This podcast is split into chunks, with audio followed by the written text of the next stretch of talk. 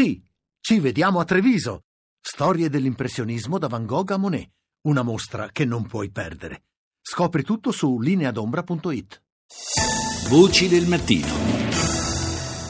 Dagli Stati Uniti ci spostiamo in Africa, intorno al lago Chad, al confine di quattro stati africani, Niger, Nigeria, Camerun e appunto Chad. Eh, lì è in atto ormai da tempo una crisi umanitaria davvero di proporzioni enormi. Parliamo di 2 milioni e 600 mila persone costrette ad abbandonare le proprie abitazioni. Circa 2 milioni di queste provengono dal, da nord-est, dal nord-est della Nigeria e tutto questo movimento di popolazione, di sfollati, è dovuto alle continue sanguinose incursioni dei miliziani di Boko Haram. Ma altre persone confluiscono in questa, zona, in questa zona fuggendo da fame e violenze di ogni genere. Colomba San Palmieri ne ha parlato con il dottor Jean-Clément Cabrol, direttore delle operazioni di Medici Senza Frontiere in Chad e Camerun. Da quando lavoro nell'organizzazione di Medici Senza Frontiere sono stato in diversi campi per rifugiati in Chad e in Camerun, recentemente in uno del Camerun del Nord, a Mokolo, occupato da nigeriani in fuga da Boko Haram. Abbiamo lavorato anche alla realizzazione di strutture sanitarie nelle zone rurali interne della Nigeria.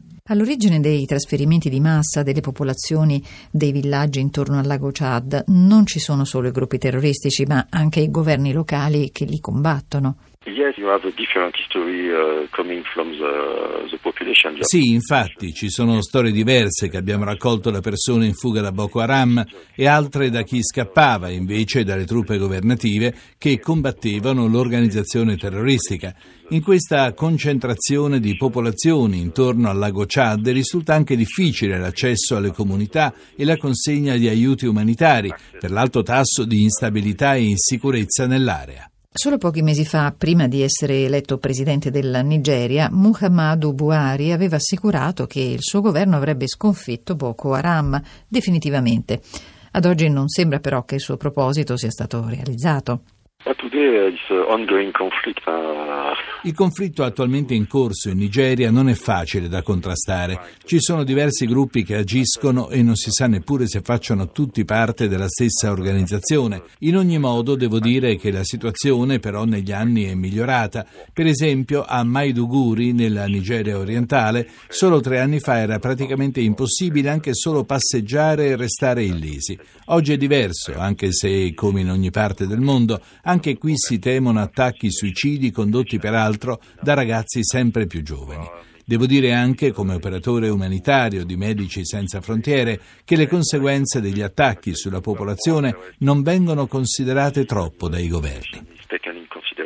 Gli assalti di Boko Haram ai mercati alle scuole, che a migliaia sono state chiuse, causano il dilagare della paura, una paura che non si limita al tempo presente delle persone, ma divora anche il loro futuro, perché una volta costrette ad abbandonare i propri villaggi, le popolazioni non ci torneranno più. Come possono ricostruirsi un futuro su queste basi? Non sono destinati ad essere popoli senza radici? Questa paura generalizzata l'ho avvertita non solo in Nigeria, ma anche in Camerun e intorno al lago Chad. Le popolazioni sono sottoposte a forti pressioni. Stupisce ancora che oggi dei piccoli gruppi armati possano tenere sotto scacco intere comunità, non solo nelle aree rurali più remote, ma anche in quelle urbane più sviluppate, e terrorizzarle, come ha detto lei, nei loro momenti di aggregazione. Il 19 settembre Medici Senza Frontiere ha fatto un accurato appello ai leader mondiali in occasione di un vertice straordinario delle Nazioni Unite sui migranti affinché aprano gli occhi sulle sofferenze di milioni di loro e si decidano a coordinare un intervento per ridurne il numero. Alcune nazioni hanno deciso di stanziare ingenti fondi per questa causa. Secondo lei questa è la soluzione vincente? Per la popolazione in fuga, che è aumentata molto quest'anno, è senza dubbio un'ottima notizia, ma subito dopo occorre considerare il dove e il come verranno utilizzati questi finanziamenti. Occorre capire bene quali siano le emergenze per le popolazioni, se la malnutrizione, l'accesso all'acqua, la carenza di centri medici nei villaggi. Non si deve tralasciare poi la necessità di garantire un accesso più sicuro alle popolazioni preoccupazioni sfollate e considerare che le difficoltà reali non sono solo di chi fugge, ma anche di chi accoglie. In questo senso non si è fatto ancora abbastanza.